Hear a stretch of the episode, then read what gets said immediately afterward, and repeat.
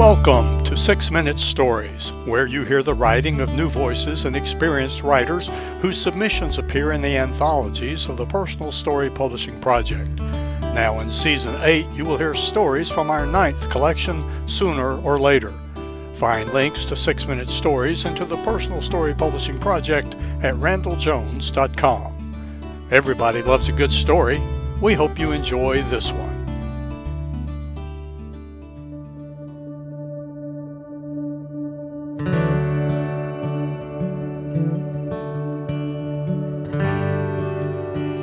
In the End, Timing is Everything, by Nick Sipe. About once a week, I still expect she'll call me. And I expect she'll call at the worst possible time, when I've finally found childcare and I'm on a date with my wife for the first time in months, or during the workday when I'm leading an important meeting, when I'm in a movie theater and the two leads are about to kiss or fight, or both if it's a superhero movie, or during the middle of preparing dinner when I'm about to plate all the food together at just the right time so that everything stays hot. But she doesn't call anymore. She's gone. The last time I saw her alive, truly alive, she was propped up in her bed sewing Christmas ornaments. Needles, fabric rolls, scissors, and spools were piled up in the empty space where there once had been a leg, now long since amputated. I told her that if she needed more space for crafting, she might need to amputate the remaining leg. She laughed, gave me the finger, and went back to sewing. Scotch-taped over the bed was a laminated picture of a smoldering Jason Momoa, reading, "My ideal weight is Jason Momoa on top of me." The equivalent of a trashy poster in a men's dorm room, it would have been in poor taste even there. It was even more out of place in a nursing home. She was out of place in a nursing home. At sixty-five, she was far younger than the other residents. She asked for more than the other residents, cursed more than the other residents, and got into more trouble than the other residents. My aunt, Teresa, or Sis as I'd called her my whole life, loved being the cool kid in the nursing home. She roamed the halls in her wheelchair the way an upperclassman roams the halls in their high school. And just like a high school senior, she was often roaming the halls looking for trouble.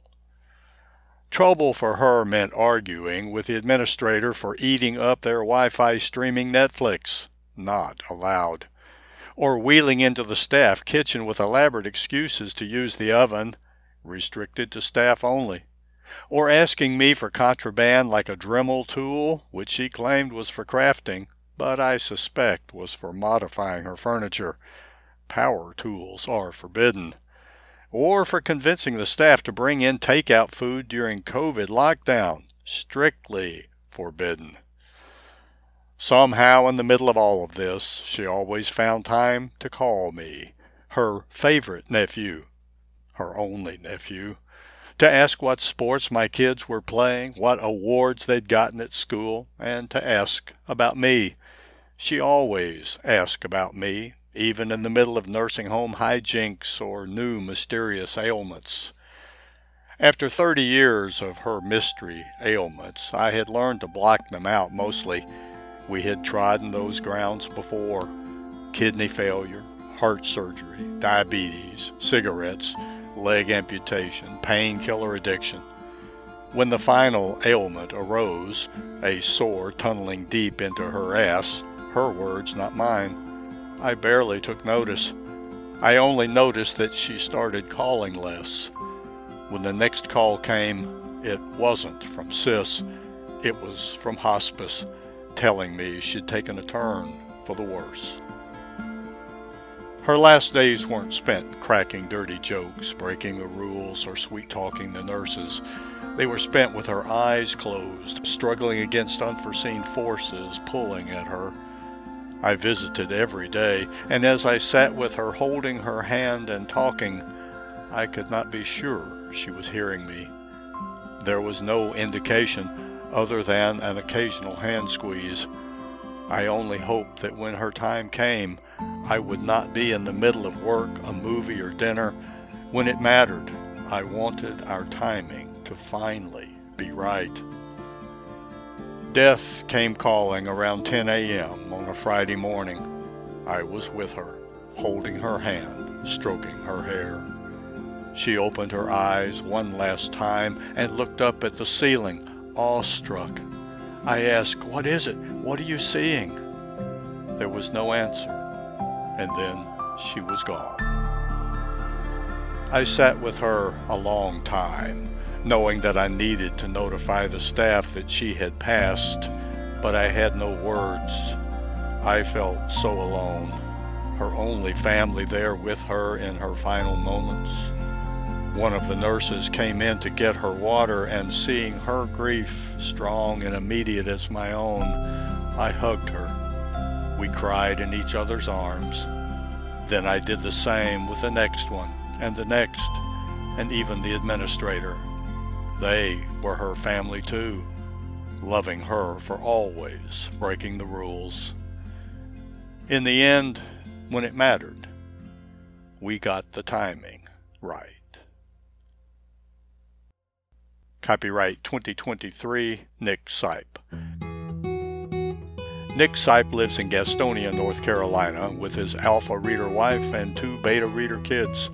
He is a member of the Charlotte Writers Club and North Carolina Writers' Network. He enjoys the giddy thrill of sneaking into college libraries to write while his kids are at sports practice. Currently, Nick is querying literary agents for his debut novel, Midnight Springs, a horror western best described as Frankenstein Goes Out West.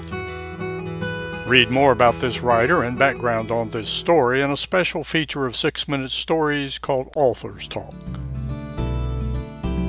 Thank you for listening to another six minute Story. You can read them all in the nine anthologies of the Personal Story Publishing Project. Find the link to our online store at randall jones dot com. That's R A N D E L L Jones dot com. There you can learn about submitting your own story for consideration for our next Personal Story Publishing Project. And remember, everybody loves a good story.